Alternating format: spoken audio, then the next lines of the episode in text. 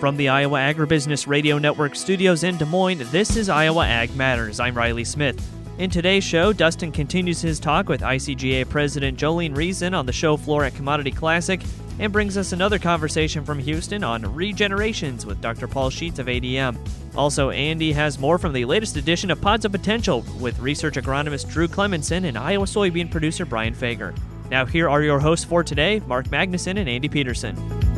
Dustin will be making his way back from Commodity Classic here shortly. I'm thinking back, Andy, to last year at this time of Commodity. Man, I was dead tired. I had done just about, I think, enough interviews for Commodity Classic. So I know how Dustin is feeling right now, but we will have a, a lot of information and great conversations from Dustin here today on the show. And our first segment today brought to you by Sweetwater Technologies. Join in on the road to 1 million acres to find out more. Check out sweetwatertechnologies.com. And Andy, I know Dustin had a chance to catch up with Sweetwater at Commodity, so looking forward to that as well. Yeah, absolutely. Uh, meanwhile, we'll get going on the markets here. Not terribly surprised to see a little bit of weakness in corn today.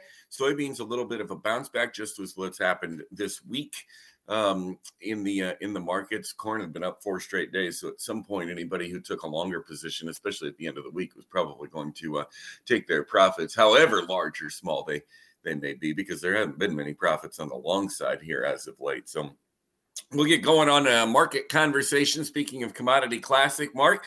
You have the chance to visit with Matt Bennett from agmarket.net at Commodity Classic to uh, first start us off by analyzing the grains and oilseeds markets. Joined today by Matt Bennett of agmarket.net for our opening market discussion. Matt is in Houston for Commodity Classic. Matt, what's taking place in the grains? You know, essentially, um, beans are bouncing back just a little bit after kind of a rough day there yesterday. Uh, you're looking at uh, corn really, really quiet as of right now. Uh, but overall, you know, it looks like uh, maybe it'd be just uh, a quieter start to the day anyway. I don't think anything would surprise me you know, the way that the direction's been here lately, it seems like, uh, you know, all of a sudden we'll be trading five, six cents lower on corn. Uh, last week, especially Wednesday, Thursday, Friday, was just a debacle. Uh, this week, fortunately, has actually been a good week. So, you know, we've had a nice little bounce off those lows we saw last Friday. What did we learn in that CME report? It sounds like just three deliveries against the March corn contract yesterday evening.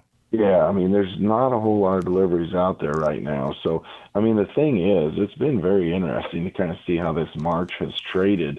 I mean, obviously, uh, you couldn't hardly give it away there last week, and then you know a little bit of interest actually came in this week. I mean, you look this morning, for instance, and actually corn is up a quarter uh, March. You know, uh, every other contract's down a penny or more. So, you know, I think that there's a little bit of unwinding going on, a little bit of people covering maybe some shorts as you're going into delivery, but you know, there's not as near as much activity as what I expected to see. Matt, are they still flying through harvest in South America and moving right into that safrinha crop corn?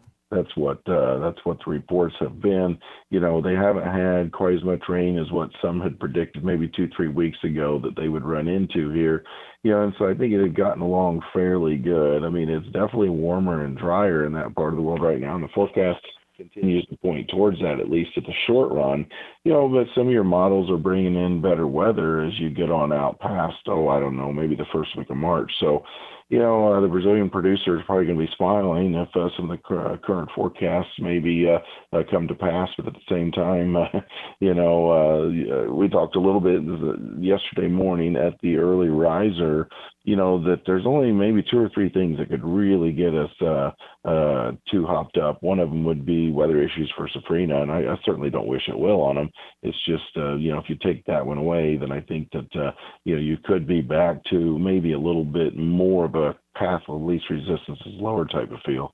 Thank you to Matt Bennett taking the time to join us from Commodity Classic in Houston this morning.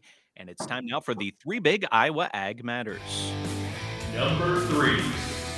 Trading at a deficit still is the U.S. At one point, a lot of folks had hoped to change that, but according to the USDA's trade outlook for the fiscal year 2024, Betty Rosnick, an economist with the American Farm Bureau Federation, says they are showing lower agricultural exports. There's still expected to be a record agricultural trade deficit of $30.5 billion and also an annual decline in agricultural exports of about $8.3 billion to now $170.5 billion. And that reduction is fueled primarily by a reduction in both the value and volume of soybeans and soybean products, and also a strong U.S. dollar. She says part of that is a revising down of exports to China, while a bright spot certainly is increasing expectations for trade with Mexico and Canada. Number two. Base spring prices are set for crop insurance for the 2024 growing season now that the month of March has rolled around, and they are substantially lower than a year ago, as you might imagine. In fact, a whopping $1.24 under on corn at 466 last year was 590 and on soybeans 1155 per acre in the revenue guarantee course, that reflects the um, average of the December contract during the month of February, and the formula does, of course, account for what happens in the month of November as well during harvest season before final payouts are determined. Number one. Telling the story of Iowa agriculture to a national audience at Commodity Classic. Pat Swanson, Southeast Iowa farmer, and District 9 Director for the Iowa Soybean Association says they're bringing many concerns to the national meetings in Houston. Just the funding for the trade and, and uh, you know, concerned about tariffs, concerned about, we want free trade for our soybeans. So talking to, you know, and, and going to those markets ourselves. I mean, we're traveling, next week I'll be traveling to Romania to see how our checkoff dollars are being used there, see what other things we can do, and also to tell our story you know, it's really important that we tell our story about what we're doing on our farm to keep their soybeans the highest quality um, the, and the most affordable soybeans in the world. You can hear more about the issues being raised by Iowans to the national organizations on our website at iowaagnet.com. I'm Andy Peterson. Those are your three big Iowa Ag Matters. Are you ready to diversify your farm income? Sweetwater Technologies, powered by GRIP, is offering the next generation of agricultural entrepreneurs turnkey, owner operated drone business partnerships. Together, we can grow and empower agricultural communities through technological solutions. It is our vision to build economic growth for future generations. Apply today to become a business partner and join our journey on the road to 1 million acres at sweetwatertechnologies.com. Well, conversation continuing here on Iowa Ag Matters. From Houston, bringing commodity, commodity classic to you, as there's a lot of key information that's being discussed and presented, including what Dr. Paul Scheetz had to say with our friends at ADM, a key presentation on sustainability programs. Look forward to that conversation. And then also optimizing your seeding rates on soybeans can be an efficiency master during tight profit margin times, which we're certainly going to be in, it appears, during the 24 growing season. So lots of great stuff coming at you here on Iowa Ag Matters.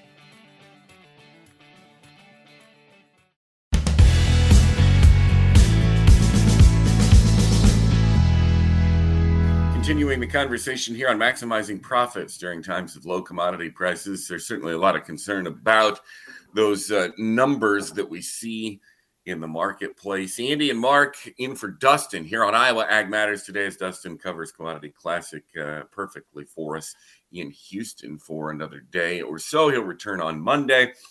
And one of the ways to maximize profits is to optimize seeding rates on soybeans. Research being conducted by our friends at the Iowa Soybean Association, Drew Clemensen the uh, research agronomist, and Brian Fager, the participant, joining us as part of the Pods of Potential podcast here on Iowa Ag Matters. And Drew, it seems like the mindset may be a little bit the opposite of corn in regard to seeding rates, less on your better ground for soybeans and more on the tougher ground.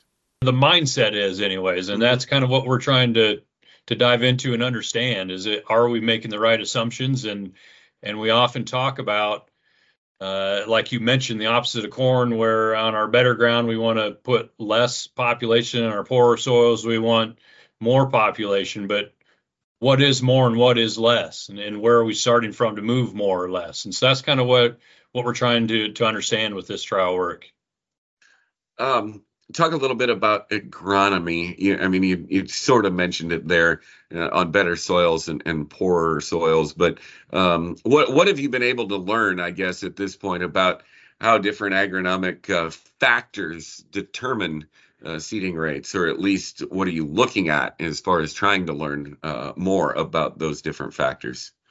Yeah. So after the 2023 growing season, uh, still compiling a lot of that data. Uh, that we we we captured a lot of that, and, and outside of the trial work, where we're looking at one variable, a, a seeding rate, and whether it increased or decreased our yield, there's a lot of other factors that play into that, and and uh, soil types, topographies, nutrient environments. Uh, you, you, know, there's there's a lot of variables. So we're trying to understand those and and be able to pick out what seeding rate works in what different environments out in the field.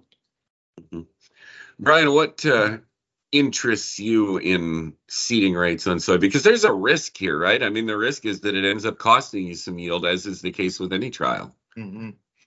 Yeah, I think uh, managing for uh, the variables in our in our area. You know in southwest iowa i mean we have a lot of topography change. We have a, i mean we can go from you know 85 90 csr ground down to 40 csr ground inside you know a township.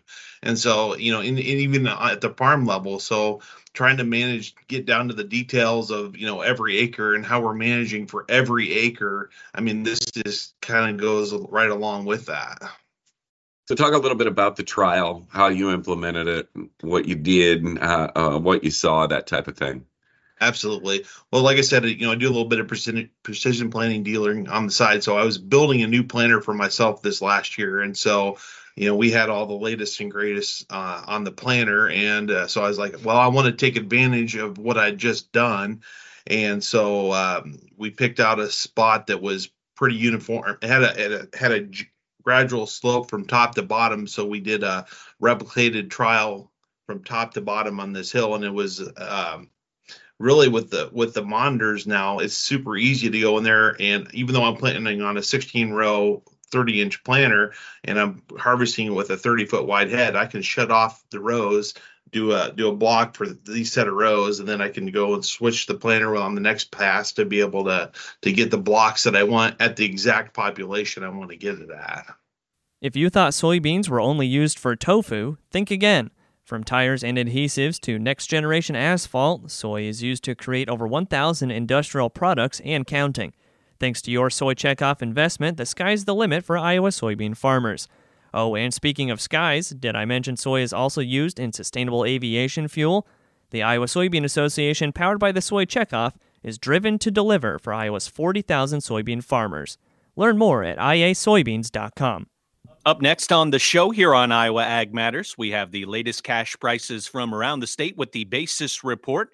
Thanks to Riley for our basis report. And also, we will have more discussion with Dustin and Jolene Riessen from the Iowa Corn Growers Association.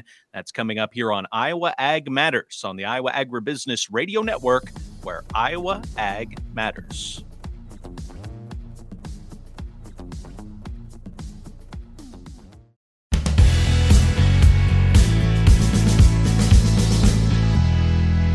Time now for a check of the statewide cash basis prices here on Iowa Ag Matters. I'm Riley Smith.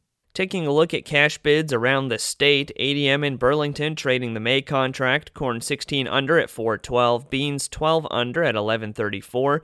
Cargill in Eddyville trading the May contract, corn 15 under at 413. New Cooperative in Algona on the May contract, corn 20 under at 408, beans 65 under at 1081. Ag State in Sheldon on the May contract, corn 4 over at 420, beans 73 under at 1068. Ag State in Alta, corn on the May contract, corn 21 under at 407, beans 67 under at 1079. Cargill in Cedar Rapids, corn on the May contract, even with the market price at 428. Beans trading March 5 under at 1136. Nexus Co-op in Marble Rock on the May contract, Corn 10 under at 418, beans 50 under at 1096. Lincoln Way ethanol in Nevada on the May contract, corn 17 under at 411. ADM in Des Moines on the March contract for beans 12 under at 1129. New cooperative in Red Oak on the May contract, corn 23 under at 405, beans 55 under at 1091. Mid Iowa Co op in Green Mountain on the May contract, corn 35 under at 393, beans 58 under at 1088. New Cooperative in Sheraton on the May contract, corn 38 under at 390, beans 60 under at 1086. Walk on Feed Ranch on the March contract, corn 33 under at 383, beans 57 under at 1084. New Cooperative in Glidden on the May contract, corn 20 under at 408, beans 55 under at 1091.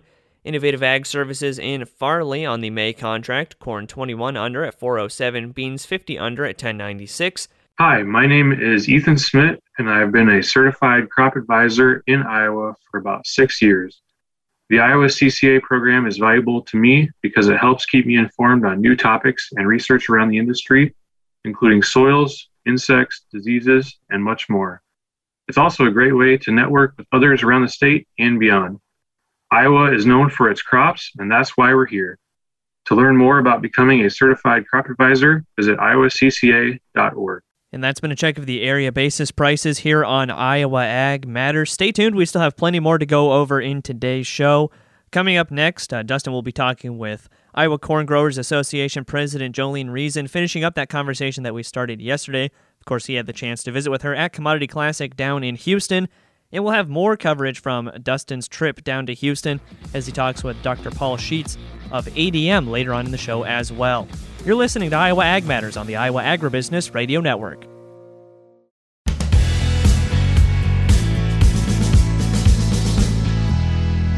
As we start to transition more and more away from automobiles that run just on gas into more vehicles in the fleet that are electric powered, what do we do in the time in between? Well, ethanol can help to bridge that gap. Dustin Huffman talking, of course, with Jolene Riessen of Iowa Corn. The EV industry, I mean, the whole thing just ties together in one big orb of ethanol. Well, and, and you know, and and I know as okay, so as a corn farmer, not real fond of EVs, but yet I know that that is probably going to need to be a part of our transportation system. But do not make me make my tractor EV, make my my vehicles in my neck of the woods EVs because first of all, it's not practical. Um, I had a guy and, and, he did the calculations. It would take 66. Um, I, I believe it's 66 half-ton batteries to run a tractor for, and I think that was like six hours. And I'm like, first of all, the compaction. Second of all, the, you know, I, I work longer than six hours in the spring, in the fall, whenever, you know, out there in a tractor. And then third of all, for me, yeah, we just had really cold weather in the state of Iowa, and, and I and it just made me chuckle when when they were interviewing people in Chicago. I had a Fox News um, uh, station on, and they were interviewing people in Chicago that had Teslas and whatnot. It's, I can't get my car to to charge. You know, I didn't know, and I was like, oh, I could have told you that. As a farmer, you know, I, that was I remember when we put a heated heated um, you know. Uh, storage into one of our, our buildings so that we could put our tractors in in the wintertime and not have to worry about that because it is it, it is a fact of, of using them so. Another concern with those batteries one they're expensive getting yes. them replaced. We know that you know they talk about the cars and oh it's they talk about what you're saving on engine components and all that but when you talk about a $40,000 battery all of a sudden you're talking about a new car but also the concern is is what they're doing and what they're using to make the lithium to make those batteries it's not necessarily great for the environment either. No, exactly. Well, and then too, where, where do you get that lithium source? It's China. And and you know what? And and I know people bash China, but you still got to understand China has a lot of people that need food, and so you know there's some things I know we don't like about China, but yet there's a lot of people there that need need food, and we are one of we are the world's biggest supplier of food, and so to poo-poo that market is wrong. We we can't we can't afford to do that we got to figure out new new ways to work with China, and and we're doing that. I met with uh, the Chinese ambassador here in August, and and we both agreed, you know, we need to be working on our trade, and so and I think to be honest with you, I think if uh, we could have just uh, you know written out the paperwork that day, it'd have been fine. But there's some politics involved that we had nothing to do with. So, but just know there there there is a want to work together, and, and we are continuing to do that. And and also, I'm sure on the trade front, it's also expanding those markets because we did learn during the trade war that having all your eggs in one basket does not work. Right, right. And so there, yeah, um, U.S. Grains Council helps us do that. Helps us get into the um, Asian Rim market. Um, you know, tai- or Taiwan, Japan, um, um, um, India. Africa, um, Malaysia. There's there is a ton of other places that we can go besides just China. So yeah, it was one of those aha moments. But as we're working with those, you know, other countries and stuff, there is so much opportunity. It's just having the boots on the ground. And so now with uh, the monies that we're going to be getting that, that was uh, talked about um, through the CCC or whatever, that's going to be a tremendous help for us to, to in order to develop those markets to which, you know, sadly, you know, those markets, the MAP and FMD just just weren't doing it. It's just not enough. And so, and then, you know, and I, and I talk about U.S. grains. Well, you also have um, United States Meat Federation, and I've been on missions with them, and they do a phenomenal job, you know, taking meat to countries that and helping them work with our meats in, in different ways to, to give their consumers a different taste of, you know, pork, beef, whatever. So, I mean, two amazing groups that, that we as corn growers um, support, and they they help do bidding that we can't, I mean, in the countries that we don't necessarily have a chance to get to. Thank you once again to Jolene Riessen of the Iowa Corn Growers Association for joining Dustin Huffman from Houston. It is time now, once again, for the three big Iowa Ag Matters. Number three. Trading at a deficit still is the U.S. At one point, a lot of folks had hoped to change that, but according to the USDA's trade outlook for the fiscal year 2024, Betty Rosnick, an economist with the American Farm Bureau Federation, says they are showing lower agricultural exports. There's still expected to be a record agricultural trade deficit of $30.5 billion and also an annual decline in agricultural exports of about $8.3 billion to now $170.5 billion. And that reduction is fueled primarily by a reduction in both the value and volume of soybeans and soybean products, and also a strong U.S. dollar. She says part of that is a revising down of exports to China, while a bright spot certainly is increasing expectations for trade with Mexico and Canada. Number two. Base spring prices are set for crop insurance for the 2024 growing season now that the month of March has rolled around, and they are substantially lower than a year ago, as you might imagine. In fact, a whopping $1.24 under on corn at 466 last year was 590 and on soybeans 1155 per acre in the revenue guarantee of course that reflects the um, average of the december contract during the month of february and the formula does of course account for what happens in the month of november as well during harvest season before final payouts are determined Number one. Telling the story of Iowa agriculture to a national audience at Commodity Classic. Pat Swanson, Southeast Iowa farmer and District 9 director for the Iowa Soybean Association, says they're bringing many concerns to the national meetings in Houston. Just the funding for the trade and, and uh, you know, concerned about tariffs, concerned about, we want free trade for our soybeans. So talking to, you know, and, and going to those markets ourselves. I mean, we're traveling, next week I'll be traveling to Romania to see how our checkoff dollars are being used there, see what other things we can do, and also to tell our story. You know, it's really important that we tell our story about what we're doing on our farm to keep their soybeans the highest quality um, the, and the most affordable soybeans in the world. You can hear more about the issues being raised by Iowans to the national organizations on our website at iowaagnet.com. I'm Andy Peterson. Those are your three big Iowa Ag Matters. Hi, my name is Shannon Muller, and I've been a certified crop advisor in Iowa for two years. The Iowa CCA program is valuable to me because it provides additional opportunities to learn about research and solutions for current agronomic challenges, not just locally, but from around the world. To learn more about becoming a certified crop advisor, visit iowacca.org. We'll take a look at the numbers here. Market wise, coming up on Iowa Ag Matters, your authentic, official, and trusted voice of Iowa agriculture. Sit tight.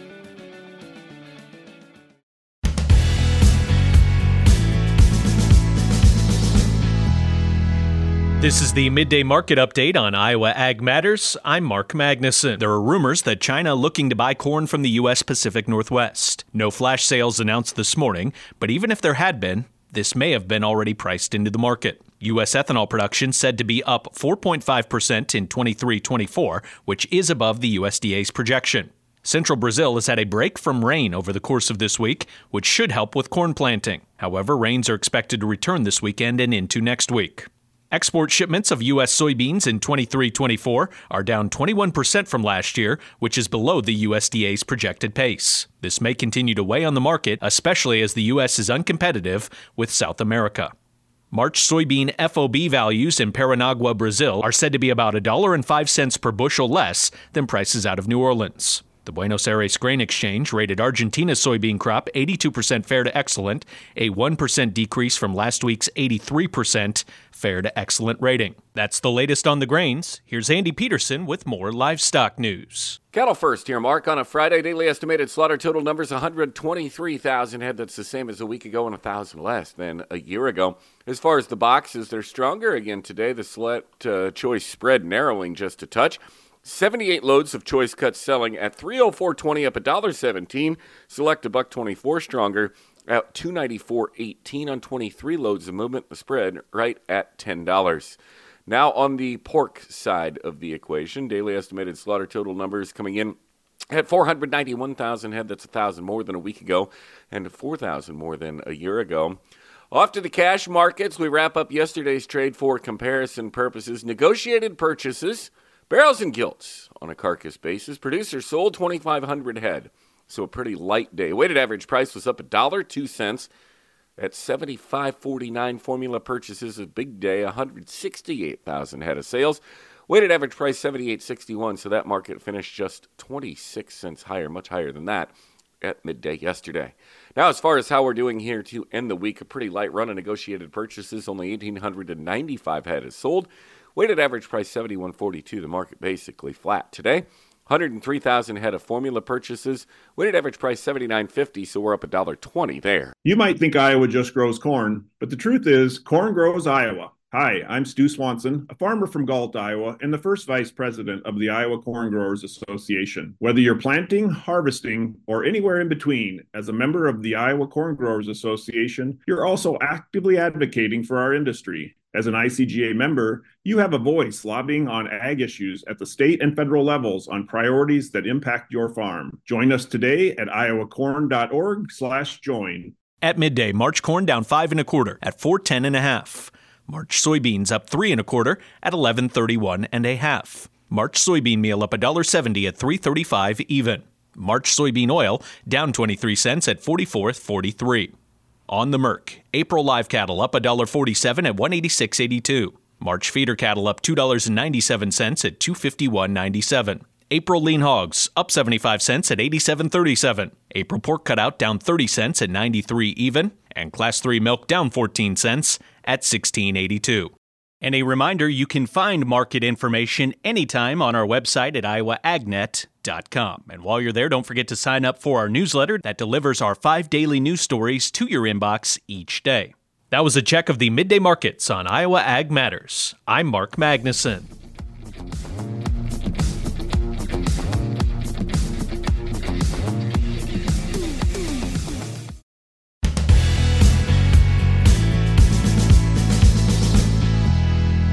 And we turn the focus of the conversation now market wise to livestock as we wind up another trading week, of course, and one that uh, featured not only ups and downs, but um, a lot of key conversations for one Matt Bennett in Houston at Commodity Classic. He wraps up the conversation now with Mark Magnuson. Let's go over to the other side of the ag marketplace in the livestock complex. What are we seeing taking place with the protein sector? You know, we've been a little easier here this week. You know, you, you look, for instance, at the cattle market. Uh, oh, April, I believe, yesterday was uh, down for the third straight day. I mean, we're not looking at uh, necessarily an absolute uh, collapse by any means. We were down less than a dollar today, uh, yesterday, and I believe a buck fifty or sixty the day before. So, you know, we've probably lost around oh two fifty to two seventy five. You know, off the fat cattle market here this week. I just think after last week's uh, cattle on feed and placements, you know, the placements number was definitely not as low as what people thought it would be. And so my personal thought is that if it was an extremely low number, you'd have made up for it next month. I didn't think it was going to be a big ordeal. But the problem is, yes, it was a bearish number, so to speak. And whenever you come in this week and you have a different mentality as far as um, you know what what's going on in the corn market, for instance, uh, you know, basically rallied 20 cents off the lows. I mean, to me, that just kind of changes the mentality, if you will, of the marketplace, and uh, maybe brought a little bit of those sellers in that uh, were hesitant to sell at the start of the week. What the hogs are they still standing on somewhat firm ground right now? You know, you look over at the hogs, and of course they'd had a really strong, solid run. I mean, you've got your first three contracts in the triple digits. I mean, really, really steep uptrend. Um, I'd be a touch cautious there, but I mean, this is the highest uh, hog market that we've seen in several months. I'd have to go back to, uh, oh gosh, um, I'm going to say uh, 22 or 23, early 23 before uh, you know whenever I can I can look at triple digit prices on on three months for instance. So um, I feel like hogs look good on the chart. I mean they're above all your moving averages but at the same time you know if you would go up here and maybe back off a little bit uh, I'd be a little concerned about reversal action so uh, again really steep uptrend uh, market looks great right now but I'd, I'd probably proceed with caution here what's the best way for our listeners to get in touch for more marketing information yep it's just agmarket.net they go there and they can uh, pick up on uh, uh, any of our info, technology, contact uh, stuff, you know, uh, ways to reach out if they want to have one of us come speak. There's all kinds of different things they can do uh, right through, through that website. Matt Bennett of agmarket.net, our guest here today. Matt, thanks so much for the time and have a great time rest of your trip in Houston. Absolutely. I appreciate it. If you thought soybeans were only used for tofu, think again. From tires and adhesives to next generation asphalt, soy is used to create over 1,000 industrial products and counting. Thanks to your soy checkoff investment, the sky's the limit for Iowa soybean farmers. Oh, and speaking of skies, did I mention soy is also used in sustainable aviation fuel? The Iowa Soybean Association, powered by the Soy Checkoff, is driven to deliver for Iowa's 40,000 soybean farmers. Learn more at iasoybeans.com. Certainly, a lot of regenerative agriculture conversations happening in Houston at uh, Commodity Classic. Saw Mitchell Hora was down doing, doing some uh, carbon intensity scoring with our friends at Continuum Ag. And uh, of course, you heard from Dr. Scheetz there what ADM is up to, which is fantastic. And by the way, the uh, enrollment now, now that it's March 1st for the 24 crop for ADM regeneration should be opening very, very soon. And when it does, we'll tell you about it here on Iowa Ag Matters. More in just a moment. Sit tight.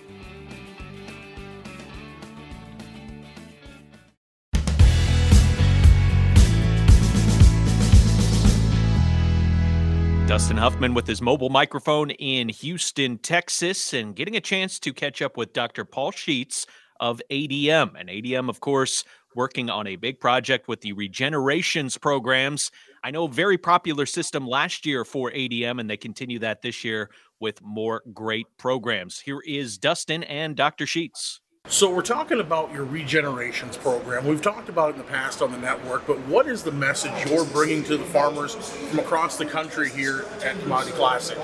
Yeah, the biggest thing is if they are thinking about adopting a conservation practice that could include cover crops, conservation tillage, or some sort of fertilizer efficiency program, the one thing that we want to do is provide private funds to uh, to help with that decision tree because we know that each one of those decisions that are ultimately made comes the productivity or a cost concern that's associated with it. So, as a a private entity, a grain handler, uh, we want to offset some of those productivity and cost risks by being able to offer them not only dollars, not only incentives, but also resources because we have a lot of technical assistance partners that help us with these programs as well. Uh, they give them resources on how to do it correct as well. So we hear about a lot of programs when it comes to regenerative agriculture or carbon credits or this or that or the other thing. What is it about your program that's different from all of these other ones? So you're right, Dustin. It is a super noisy space because it's still early. Even though conservation ag isn't early, the incentive structures and the contract structures is still in early days. I do think we start seeing a little bit more standardization uh, over the next several years, but I think it's a lot of noise that farmers ultimately have to deal with today. The one thing that we love about our programs is that it took us 10 years to develop them. We've been engaging farmers since 2012 on just collecting data, what works, what doesn't work, what's their frustration.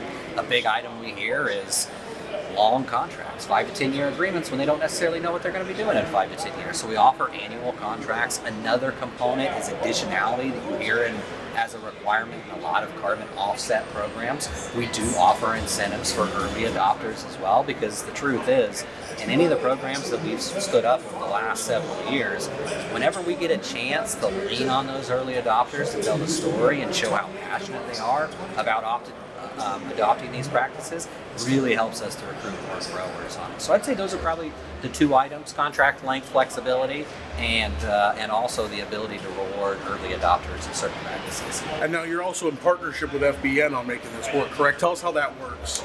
Yeah, the one thing that we figured out really early is we can't do it on our own. Um, there's core capabilities that we have, like buying grain from farmers and having strong relationships with farmers that we could lean on.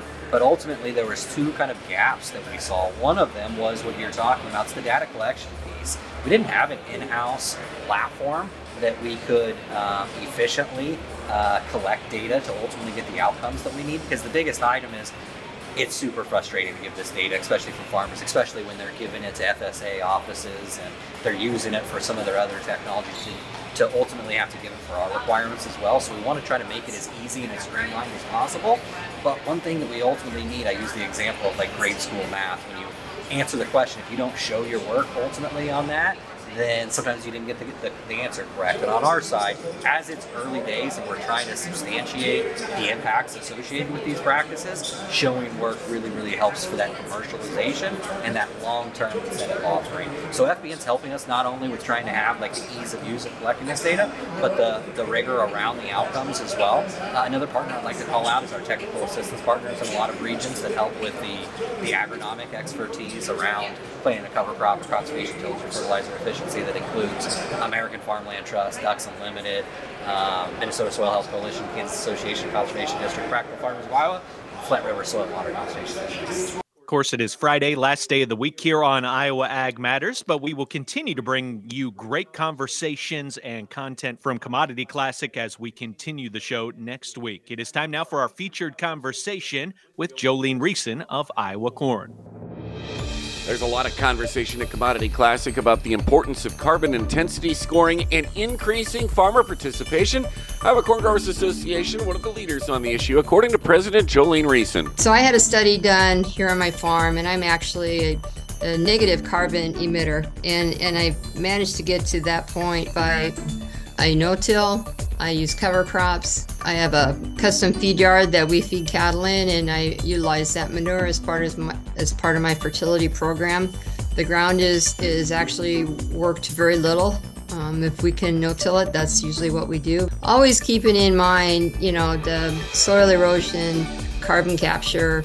We just try and do everything that we can to number one keep the soil on my farm. Number two, to keep the fertilizer on my farm. She says lowering ethanol's carbon intensity score will be key to unlocking the sustainable aviation fuel market, and you can learn more at iowacorn.org.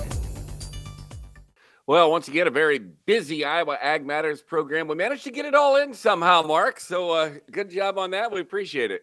Thanks, Andy. Had a good time being on the show with you this week while Dustin's been away. Yeah, he'll be flying back uh, from Houston, so hopefully his arms don't get too tired. He makes it into uh, back into Iowa here. No weather delays this time, which is kind of nice to hear about, and we'll look forward to him rejoining us on Monday. Thanks, of course, to Riley for making us all sound good, and you for being here. Have a great weekend, and we'll see you Monday on the Iowa Agribusiness Radio Network.